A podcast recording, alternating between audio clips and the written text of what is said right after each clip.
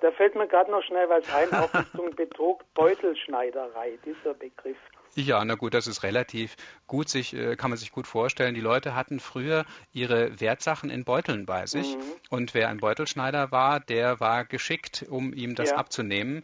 Äh, gibt es übrigens auch heute noch Leute, die einem die Hosensäcke aufschneiden ja, ja, oder und die dann Rucksäcke in der U-Bahn oder das, oder so, genau, ja. genau. Es ist ein, ein altes Handwerk. Ja, ja, Fast ja, schon ja. ehrenwert. Ja, prima. Ich bedanke mich recht herzlich. bitte, bitte, Herr Eckig. Zeh. Dankeschön, Herr Zell. Ja, danke, Frau Krugmann. Tschüss.